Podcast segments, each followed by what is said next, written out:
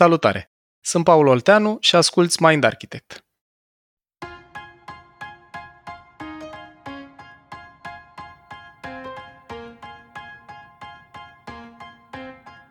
Regretul că am pierdut timp important în relația cu o persoană extrem de importantă pentru noi, însoțit de sentimentul de vină că nu am făcut lucrurile mai bine. Speranța că avem totuși oportunitatea să reparăm parte din greșeli mai târziu. Mult efort, progrese, dar și mecanisme care continuă să se repete. Cât de mult putem rescrie relațiile cu oamenii importanți din jurul nostru ani mai târziu? Ce pierdem dacă schimbăm, dar și ce câștigăm dacă rămânem pe loc? În seria din acest sezon dorim parcurge acest proces în relația cu fiul său Dan și ne împărtășește cele mai importante învățăminte pe care și le ia el pe drumul către a clădi o relație mai bună și de a-și redefini rolul de tată.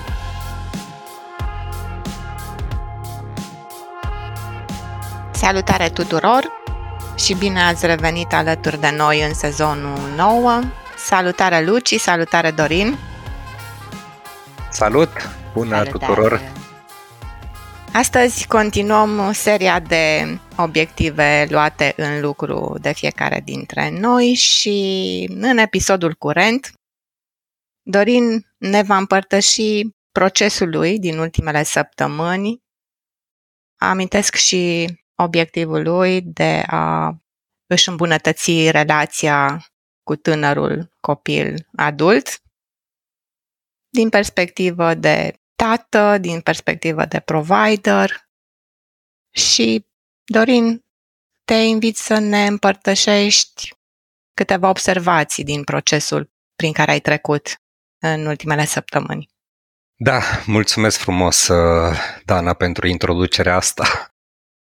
Într-adevăr, obiectivul meu este de a-mi îmbunătăți relația asta tată-fiu și mi-a plăcut și că ai zis că ai pus și perspectiva asta de provider aici, pentru că a fost o conștientizare. Așadar, ce am făcut și ce fac în acest proces, am intrat într-un proces de coaching. Plus, un proces de reflexie. Cum spuneam și în episodul anterior, mi-am alocat și mi-am permis timp în care să stau cu mine însumi, pe lângă timpul pe care l-am aruncat să stau cu coachul meu, în ideea asta de a-mi crea o relație tată-fiu, în mod particular, dar în mod general să lucrez un pic și la îmi îmbunătăți relațiile cu persoanele apropiate și importante din viața mea. Acum, ce se întâmplă în mod curent în acest proces? Am avut și vreau să pun un pic pe masă niște observații ce se întâmplă și ce s-a întâmplat în proces. În primul rând, a apărut sentimentul ăsta de anxietate, că voi scoate la iveală niște aspecte despre care eu credeam că așa sunt și că nu mai pot fi schimbate. Aici mă duce un pic ideea și de fixed și growth mindset mi-am acceptat anxietatea asta. E dificilă, dar cred că perspectiva ulterioară, cea de creștere, e mult mai prezentă acum cu mine. Dorin, uite, apropo de conceptul ăsta de mindset fix și mindset de creștere pe care le-ai adus tu în discuție, unde reiau pe scurt ideea că mindsetul fix presupune că inteligența sau calitățile pe care le avem sunt un set de calități statice care nu pot fi schimbate și ar fi bine să le protejăm așa cum sunt, iar mindsetul de creștere pornește de la premiza că inteligența sau orice alte calități pe care le avem este dinamică, drept urmare poate să fie crescută și se concentrează mai mult pe progres. Și sunt curioasă în ideea asta de mindset fix și mindset de creștere, ce fel de lucru proteja anxietatea ta atunci când zicea astea așa sunt, n-am cum să le schimb? Păi, Luci, exact ideea asta de e prea târziu pentru mine, deja copilul meu are 25 de ani și nu mai am ce să schimb. Am ratat deja. Și asta pentru mine este fixed mindset nu mai pot să schimb nimic, și aici mă refer la calitate, nu neapărat la inteligență, la calitatea relației tată-fiu. Pe de altă parte, mindset-ul de creștere îmi dă o anxietate, pentru că legitim nu știu ce voi descoperi. Deci am intrat în procesul ăsta, e clar că am în cap și gânduri, băi, poate îl fac, sufăr acum și o să descoper la sfârșitul procesului că îmbunătățirea relației tată-fiu e minimală. Dar mă uit cu curiozitate și asta observ la mine că abia aștept, de exemplu, următoarea sesiune de coaching sau următorul moment pe care mi l-am pus ca să intru mai în detaliu. Curiozitatea asta mă mână. Și asta e asociată cu un uh, growth mind. Și da. în același timp cu anxietate, dar este multă curiozitate care te provoacă să mergi în continuare. Exact, pentru că eu nu cred că o creștere poate să coexiste fără o anumită doză de anxietate. Faptul că mă duc într-o zonă nouă și neexplorată până acum îmi dă această anxietate. Mm-hmm. Ce ai mai observat la tine pe parcursul procesului tău, Dorin? Am uh, observat și cred că în aceeași cheie pot să mă uit la regretul și sentimentul de vinovăție. E ceva ce nu am mai trăit până acum. Le-ai ascuns sau... Probabil că le-am ascuns și nu le-am dat voie să iasă la suprafață, însă a răsărit ideea asta că s-ar putea să descoper aspecte pe care o să le regret și că nu mai pot schimba trecutul. Nu pot să zic că până acum am trăit sentimente conștiente de regret sau de vinovăție. Am așa o vagă intuiție, însă în proces mă uit cu la fel de multă curiozitate că s-ar putea să le scot păstea la iveală, că o să regret, că o să mă simt vinovat și că o să am sentimentul ăsta că nu mai am ce schimba și uite, vreau să subliniez și asta că în ideea asta de growth mindset, însăși faptul că s-ar putea să scot niște emoții dificile la iveală, e tot cu curiozitate. Mm-hmm. Dorin, uite, apropo de curiozitate, mai am una către tine. Cum s-a schimbat sau cum a fost nevoie să se schimbe dialogul tău interior ca să poți să lași să existe emoțiile și trăirile astea de la s-ar putea să descoper aspecte pe care o să le regret și nu o să mai pot schimba trecutul, la nu o să mai pot schimba trecutul pentru că ăsta e un fapt, dar cum anume s-a schimbat? Mă, aici că m-am gândit un pic și la asta, mi-am luat timp să reflectez uh, la întrebarea asta pe care cumva o anticipam și față de mine. Eu cred că mă ajută acum și faza curentă de promoter prin care eu trec în modelul PCM și unde am nevoie de provocări. Și atunci, Luci, ca să-ți răspund la asta, mă uit la această temă ca la o provocare. Dialogul meu interior s-a schimbat în sensul în care dacă nu o fac acum, nu mai fac niciodată. Hai să o fac acum. Și e cu hai să, care vine din energia asta a fazei de promoter. Până acum a fost cu multă evitare, acum eu cred că mă ajută și nevoia asta de a avea provocări și asta, dragilor, e o provocare dificilă pentru mine. E o provocare să mă uit la asta. Dar pe de altă parte și energia asta de a avea provocări mi-a schimbat dialogul uh, interior. Mulțumesc tare, tare mult! Aș vrea să mai pun pe masă două lucruri. Am observat în proces o anticipare și cumva mă aștept la sfârșitul procesului ăsta de transformare prin care trec să mă luminez. Da? Sentimentul ăsta de enlightening, nu știu cum să-l zic mai bine în limba română, acel sentiment de iluminare sau de liniștire că e momentul să scot totuși din abisuri niște lucruri și să mă uit la ele și că asta îmi va aduce mai multă claritate și conștientizare de acum încolo pe ce contează pentru mine. Sentimentul că pot face ceva. Și atunci am această așteptare de liniștire, de iluminare, de a descoperi lucruri noi. Cred că tot din curiozitate. Și că ziceam că sunt două lucruri pe care vreau să le pun pe masă ca și observații. A doua observație era cea de arhetip, aș numi eu. Nu știu dacă există un arhetip al tatălui provider, da?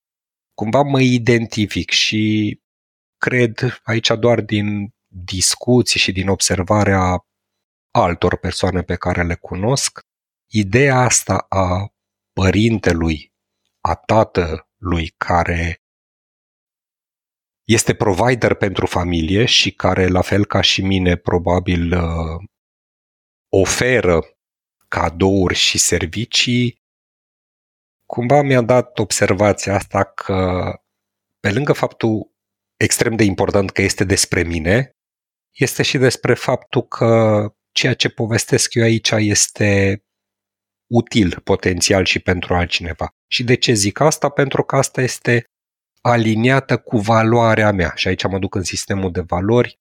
Valoarea mea, una din top 3 valori pe care o am acum, este să fac ceva cu însemnătate, să las ceva în urma mea. Și asta mă duce în ideea dacă există sau nu un arhetip, însă și ideea că pe lângă mine ar mai putea fi încă un tată, care simte ce simt eu și că conversația asta s-ar putea să-l ajute, e o observație și o îndemnare să merg mai departe în procesul meu. Mm, foarte fain ce spui și foarte deep îmi pare mie și observațiile pe care mi le-ai spus în procesul ăsta al tău de a putea face ceva, de a putea influența într-un mod și mai ales faptul că de obicei nu sunt aduși în discuție bărbați, majoritatea femei, copii, este și din prisma mea un foarte mare plus pentru alte persoane, să sperăm, așa cum ești pentru tine. Cum te uiți la progresele pe care le-ai făcut în săptămânile astea, Dorin? Mai, ca să și uite, mă folosesc un pic de prima observație de la tine, Ideea asta că s-ar putea să fie de folos și altora e doar o presupunere. Eu unul n-am studiat asta și doar uh, așa pe bază de observații. Cum mă uit la progrese? În primul rând, am observat și am și progresat un pic aici că și copilul meu are nevoie să se conecteze cu mine, chiar și acum când e adult.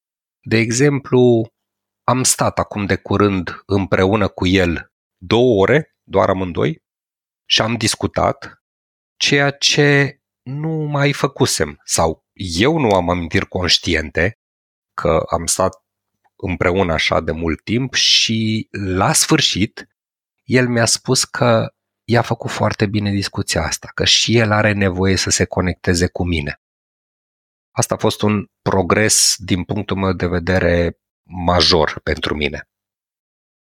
Dorin, uite, aici am o curiozitate legat de ce ai numit tu mai devreme arhetip sau putem să-i spunem tipar, oricum ar fi, și anume ideea asta care este într-adevăr destul de împământenită că bărbatul sau tatăl trebuie să fie cel care e provider sau cel care pune la dispoziție resursele familiei. În lumina conversației astea cu Dan despre care ai povestit acum și cu conștientizarea că el din partea tatălui are nevoie și de conexiune emoțională, ce lucruri legate de imaginea asta a ta despre tine ca provider sau ca rol standard de tată a trebui să dai la o parte?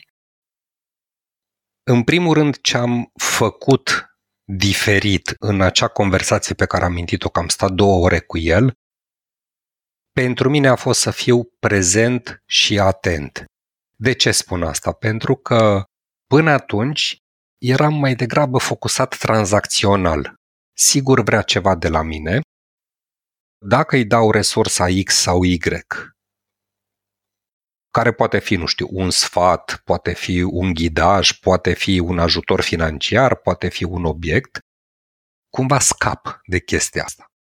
Și ideea de a rămâne în discuție cu el, atent și prezent la ceea ce spune și cum spune, a fost pentru mine revelatoare. De ce? Pentru că la sfârșitul acelei conversații n-a fost nimic despre vreau asta de la tine, vreau să mă ajuți cu cutare sau cu cutare, ci efectiv eu am perceput-o ca o discuție în care am luat mai multe coordonate, dar a fost despre conectare, despre prezență, despre a fi acolo în moment. Și asta a fost diferit.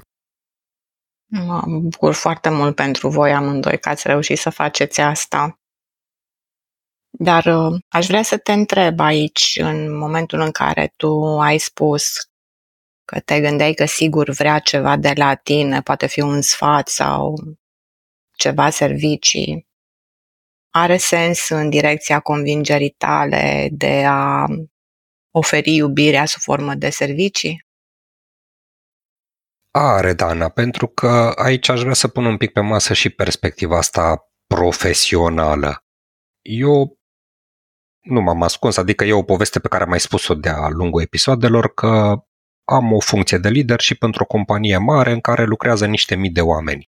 Și uh, discuțiile pe care eu le am în general la birou era cineva vrea ceva de la mine. Am în perspectiva asta profesională, 30 de ani de activitate, dacă e vorba, au fost extrem de puține momentele în care să vină cineva la mine să zică Dorin, nu mă vreau să văd ce mai faci. Nu mă, am trecut la tine să îți zic că mă bucur că te văd, care pe de altă parte este una din nevoile mele din baza de Harmonizer.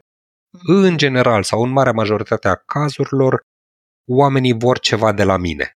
Ok, au învățat de-a lungul timpului că e bine să-i zâmbești lui Dorin să-l întreb ce mai face. Așa, dar pe urmă trec la subiect, vreau asta de la tine. Cred eu că rolul ăsta de provider și în uh, profesie cumva s-a mapat și pe rolul ăsta de provider în familie. De ce zic asta? Nu am avut situații sau exemple, atât în familie cât și în mediul profesional, în care să fie doar despre conectare, doar de a fi prezent, doar de a face un schimb emoțional, de exemplu. Pentru mine are sens. Pentru mine are sens pentru că și nevoia mea este foarte mare de conectare.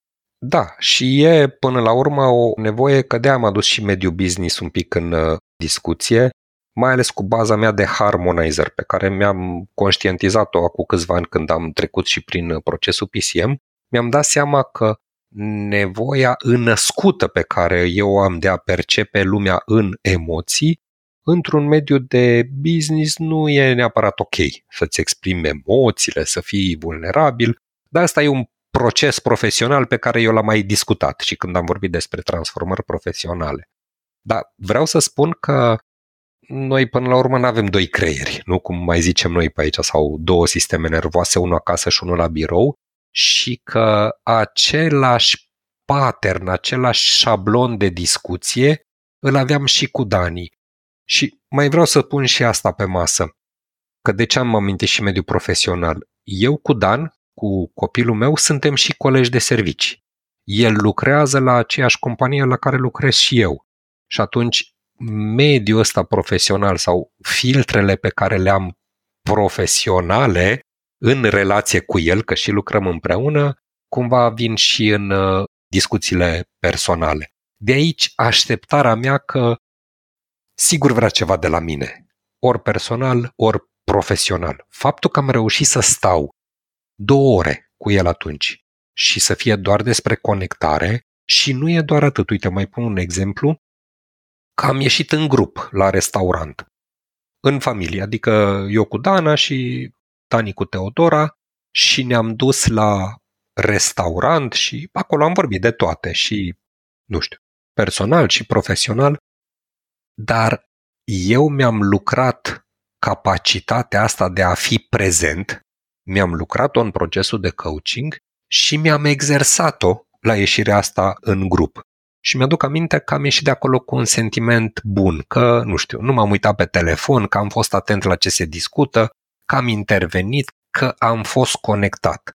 E ceva că mă întrebați, uh, tema de unde am pornit aici este despre progres. Eu cred și simt, unul la mână și doi la mână, am feedback de la coachul meu că am progres pe zona asta de capacitate de a fi prezent. Noi cred că o vedem uh, și în relație cu noi în fiecare zi, Dorin. da. Așa că îți reconfirmăm că și la noi se simte așa. Bineînțeles, relația însă e diferită. Dorin, uite, ai povestit tu adinauri de faptul că voi și lucrați împreună și asta a influențat cumva percepția ta asupra relației cu el, tranzacțiilor pe care le faceți și așa mai departe.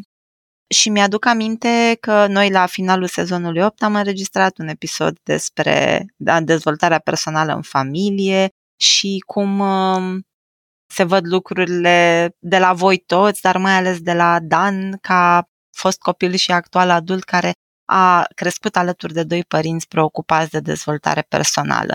Cum a contribuit asta în procesul tău de acum? Măi, foarte mult, pentru că a fost tot parte din mecanismul ăsta de declanșare despre care am vorbit data trecută. De ce? În momentul în care am reascultat episodul ăsta special din sezonul 8, cel cu dezvoltarea personală în familie, în care a fost și el invitat, am realizat ascultându-l. Deci după ce am înregistrat și l-am ascultat eu episodul ăsta în liniștea mea, am realizat că nu am fost un părinte chiar așa de absent, cum credeam eu. El, perspectiva pe care a dat-o, a fost din altă cheie.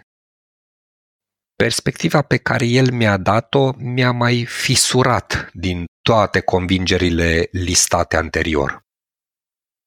Îmi place tare mult uh, și că ai spus asta și că ai observat-o și și că a fisurat da. ceva din convingerea ta. Aici mi-aș dori și eu să spun că te văd și eu în relația cu mine, apropo de ce spuneai, te văd prezent la mine, simt că mă asculți, acel sentiment simt că îți pasă de mine, chiar dacă știam că îți pasă de mine, te simt mult mai aproape și mult mai, cum să zic, coerent.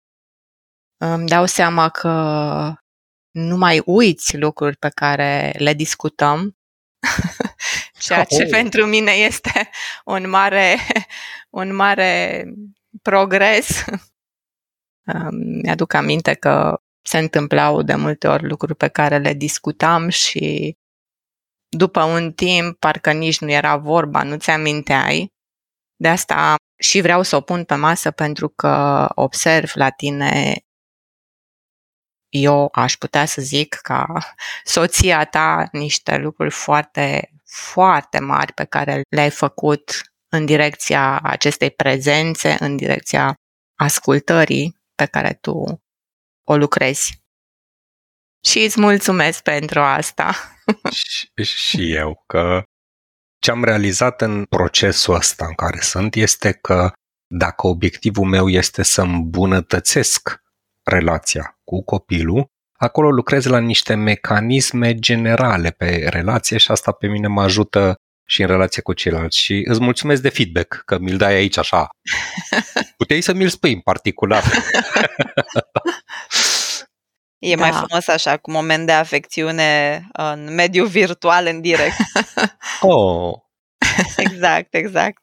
Dorin, uite, noi am mai povestit în uh, multe dintre materialele Mind Architect că procesele de transformare nu sunt liniare și că necesită repetiție până când să ne iasă din ce în ce mai bine. E natural ca în toate repetițiile astea să mai fie și momente în care facem uh, un pas înainte și doi înapoi sau doar pași înainte și pași înapoi.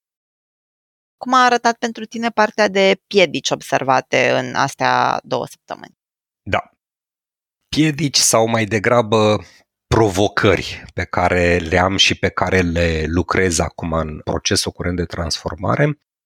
Unul la mână, mi-am dat seama că mi-e foarte greu să pun mâna pe telefon și să sun, de exemplu. Am realizat că procrastinez, că evit și mi-am conștientizat aceste stări și m-a ajutat să încep să o fac. Asta cu pusul mâinii pe telefon și să sun pe cineva e o temă pe care observ că mi-e greu și în alte relații. De exemplu, să îl sun pe Paul. Știm că el este în anul ăsta de pauză și că trece printr-un proces de vindecare, știu și eu asta, și totuși îmi vine gândul să-l sun și să-l întreb ce mai face, însă mi-e greu și atunci nu o fac. Și asta e o piedică și o provocare pe care mi-o lucrez acum în uh, procesul de transformare pe care o am. Provocarea, dacă vrei, un pic mai adâncă este să mă duc eu înspre copil, că nu e neapărat despre a pune mâna pe telefon, cât despre dificultatea de a mă duce eu către copil sau către Paul sau către relația pe care vreau să o îmbunătățesc. Și asta se leagă cumva cu așteptarea că lasă că vine el la mine dacă are nevoie de ceva. Și aici are nevoie de ceva, mă duce în ideea asta de provider. Deci uh-huh. provocarea mea e să mă duc eu proactiv înspre cineva. Asta e o temă pe care i-am observat-o la tine de-a lungul anului și știu că e acolo ceva mult mai deep decât a pune mâna pe telefon și îmi dau seama că e ceva care te oprește și mă bucur foarte mult că ai identificat-o și tu și că faci pași în direcția asta. Da, așa este și uh, chiar mi-am propus ca pe măsură ce ajung la episodul al treilea din seria asta, în care voi povesti ce merge bine, ce merge prost, să mă uit și la această dimensiune. Mi-aș dori să pot să povestesc că merge bine și că fac progrese, dar o să zic și dacă merge prost. Deci e in progres în momentul de față această provocare pe care o am și mai am ceva de pus pe masă. O provocare mare pentru mine a fost chiar faptul să-i spun lui Dan despre intenția mea de a documenta această temă de podcast. Când i-am cerut părerea și acordul să vorbesc public despre tema asta a relației mele cu el, mi-a fost foarte greu să abordez subiectul ăsta de discuție. Reacția a fost, cum să spun, foarte ajutătoare. El nu numai că a fost așa suportiv, dar m-a îmbrățișat și am simțit momentul de apropiere și de încurajare din partea lui, iar asta pentru mine s-a tradus în iubire. M-am simțit iubit. Hmm, deci se poate și din direcția cealaltă. Da, da, mi-a fost teamă că o să am asta, dar știi, primind încurajare mi-a schimbat un pic și acum când mă uit așa cu prefrontal cortexul, mi-a schimbat niște amprente neuronale pe acolo, niște chimie și m-a ajutat în provocarea asta. Și mai am una de pus pe masă aici la zona asta de piedici sau mai bine zis de provocări. Regretul. Regretul îmi este în continuare o piedică sentimentul ăsta de vinovăție că cumva e prea târziu, că am pierdut uh, o bună parte din viața lui, deși el mi-a zis că le vede dintr-o perspectivă diferită și asta mă ajută, le-a și exprimat și public în episodul de podcast și mi le-a zis și personal. În continuare am provocarea asta sau piedica cu a gestiona regretul și sentimentul de vinovăție. Deci cu asta mă confrunt acum. Mulțumim tare, tare mult, Dorin, pentru că ai împărtășit și în episodul ăsta cu noi cu atât de multă vulnerabilitate și trăire pe care am simțit-o în condițiile în care noi înregistrăm de la distanță. Nu suntem în aceeași încăpere și nici măcar în același spațiu. Mulțumim mult de tot! Aș vrea să-ți mulțumesc și eu, Dorin, că ai ales să lucrezi în primul rând la tine, ceea ce îmi dă și mie ca soție și ca membru în familia noastră o bucurie foarte mare.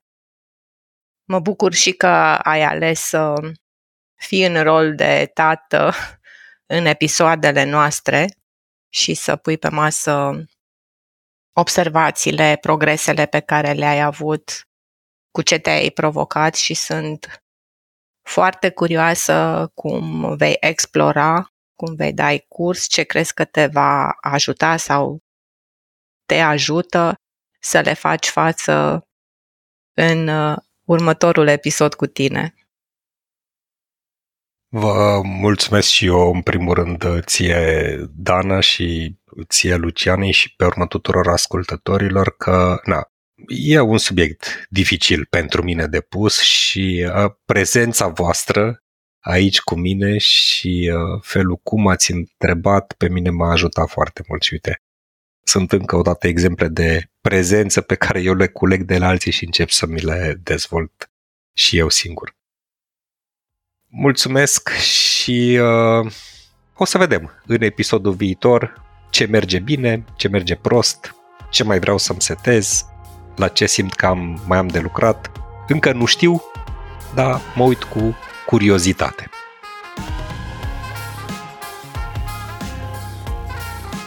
Ai ascultat un episod din podcastul Mind Architect. Acesta face parte din pilonul Descoperă al ecosistemului de învățare Mind Architect. Dacă vrei să aprofundezi informația auzită aici sau dacă simți să sprijini misiunea noastră de a promova și avansa cunoașterea de sine fundamentată în știință, ne-ar ajuta să te alături comunității de membri pe mindarchitect.ro sau pe canalul de YouTube Mind Architect. Conținutul Mind Architect nu este destinat și nici nu trebuie interpretat ca fiind utilizabil pentru a diagnostica, trata, atenua, vindeca, preveni sau un alt mod a fi utilizat pentru orice boală sau condiție medicală. Nici nu trebuie considerat substitut pentru consultație psihologică sau muncă terapeutică.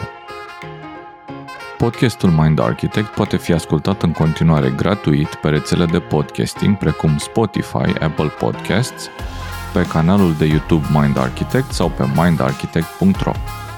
Și dacă ai în preajma ta alte persoane care crezi că ar avea de câștigat din genul acesta de cunoaștere, ne-am bucurat tare să le dai și lor un share.